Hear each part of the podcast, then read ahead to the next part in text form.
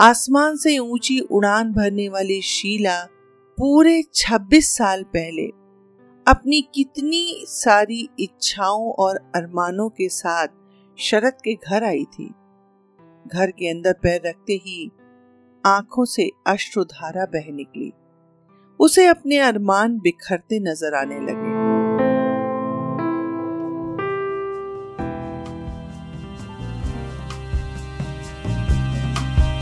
नमस्कार सस्यकाल आदाब good morning यह है स्टोरीज फ्रॉम द हार्ट कहानियाँ जो दिल से निकले, सीधे दिल पर दस्तक दें। चलिए मेरे साथ कहानी के उस सफ़र में, जो सच्चाई से रूबरू कराती हैं, छुप छुप कर आँखों से आँसू बहाती हैं, जो कभी इश्क में चुन्नी का छोर मुँह में दबा लेती हैं, जो कहती कुछ और, पर हर किसी की ज़िंदगी से जुड़ जाती हैं। एक पल में हंसाती तो दूसरे पल में रुला देती हैं। एक साथ कई ज़िंदगी जीने का मज़ा देती हैं। तो ऐसी कहानियों के लिए सुनिए मेरी लिखी कहानी, मेरी ही जुबानी, कहानी संख्या तीस और आज की कहानी का नाम है, शायद यही जीवन है।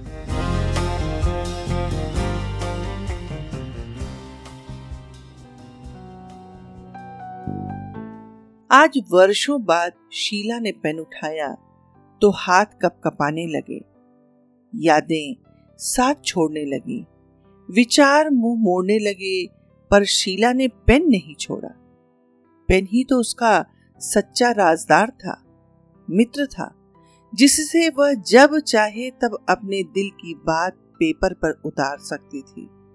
बेचारी अपने मन की बात कहे तो किससे कहे? बेचारी क्यों? उसके पास पति है, फूल जैसे प्यारे प्यारे बच्चे हैं, पर यही तो भ्रम था। छलावा था जिसे वह सहती और अपने आप में टूटती जा रही थी। आसमान से ऊँची उड़ान भरने वाली शीला पूरे 26 साल पहले अपनी कितनी सारी इच्छाओं और अरमानों के साथ शरद के घर आई थी। घर के अंदर पैर रखते ही आँखों से अश्रुधारा बह निकली। उसे अपने अरमान बिखरते नज़र आने लगे। उसने कभी सपने में भी नहीं सोचा था कि गाँव में विवाह होगा। गाँव में विवाह होना कोई बुरी बात नहीं, पर यह जानकर उसे बहुत ही बुरा लगा कि ससुराल के लोगों के विचार भी वैसे ही पुराने हैं। जैसे तैसे उसने अपने आप को संभाला।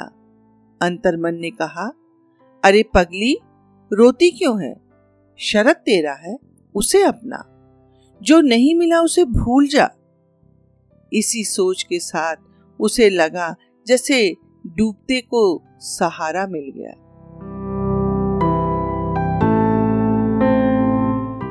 पूरे छह महीने घर में घूंघट काट कर बंधकों सा जीवन बिताकर आखिरकार उसे खुली हवा में सांस लेने का अवसर तब मिला जब वह अपने पति के साथ अहमदाबाद चली गई।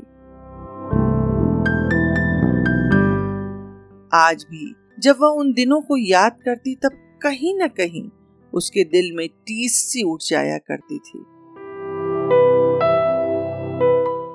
विवाह से पहले वह बैंक में काम करती थी, पर ससुराल में सास ससुर को लड़की या बहू का नौकरी करना पसंद नहीं था।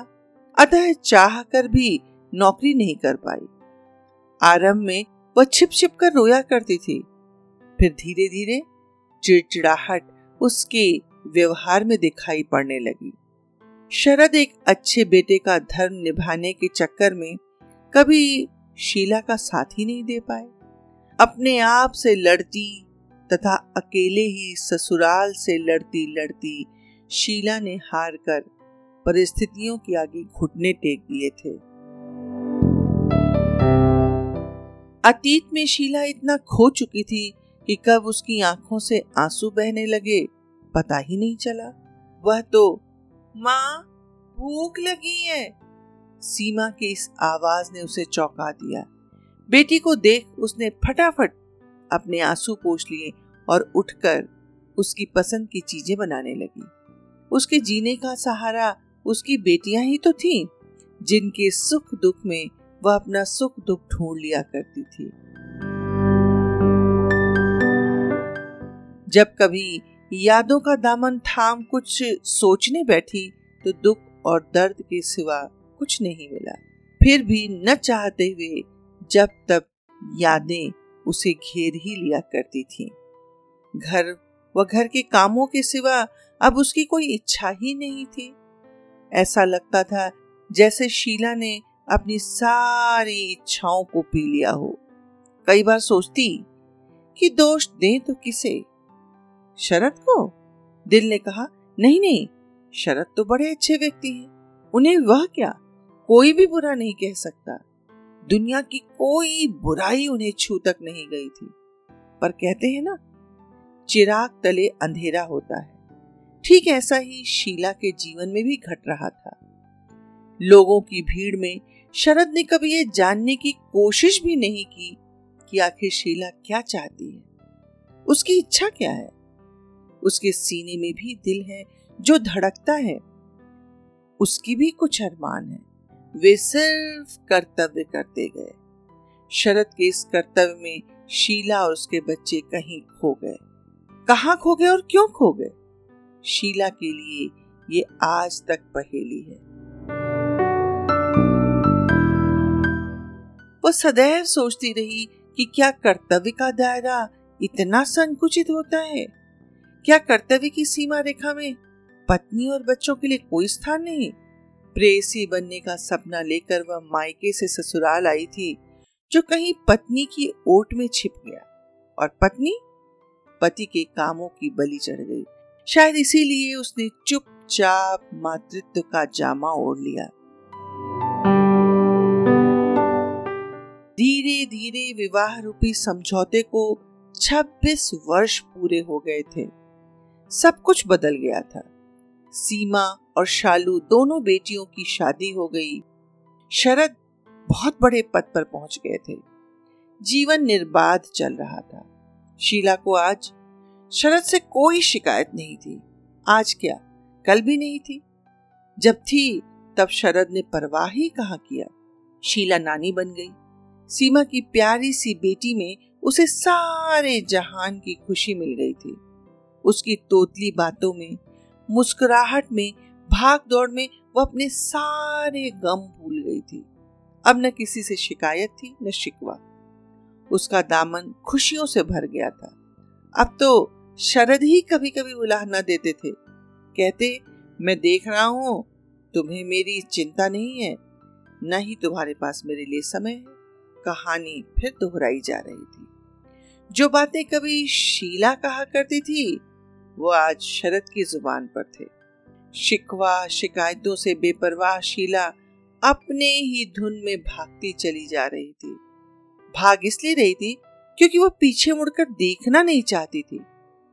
जब कभी वो पीछे मुड़कर अतीत में झांकने का प्रयास भी करती तो उसे रिक्तता ही रिक्तता नज़र आती। उसमें कोई रंग नज़र नहीं आता। हाँ ये बात और है कि देखने वाले शरद और शीला के दाम्पत्य जीवन की मिसाल देते, जबकि सत्य तो यह था कि शीला ने चाहा था सिर्फ़ प्यार, जो उसे कभी नहीं मिला। हाँ अब मिल रहा है नन्ही निक्की से, जिसे वो अपने आंचल में भर लेना चाहती है। शायद यही जीवन है। धन्यवाद।